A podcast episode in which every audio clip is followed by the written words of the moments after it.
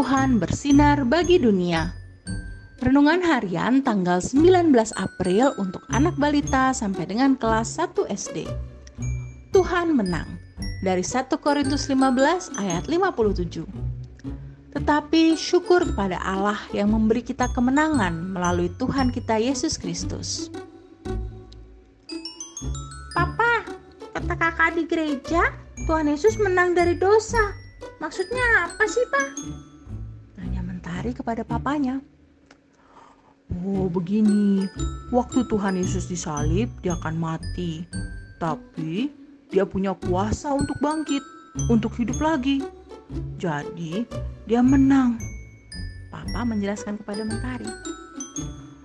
Oh, kalau kalau manusia tidak bisa hidup lagi ya Pak? Tanya Mentari lagi.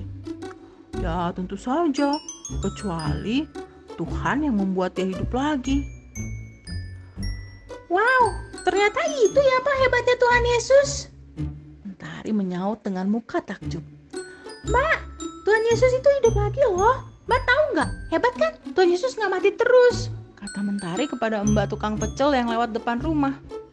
Sambil makan pecelnya, Mentari membisikkan kepada mbak tukang pecel. Tuhan Yesus masih hidup belum Mbak sampai sekarang? Mbak pecel pun penasaran. Hidup di mana Ning? Mentari menjawab dengan singkat. Di hatiku.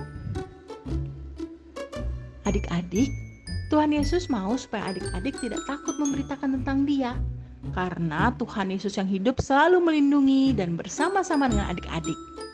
Yuk beritahu kepada papa, mama, kakak, adik, dan siapapun juga, Tuhan Yesus hidup, Dia ada di hatiku. Yuk kita berdoa.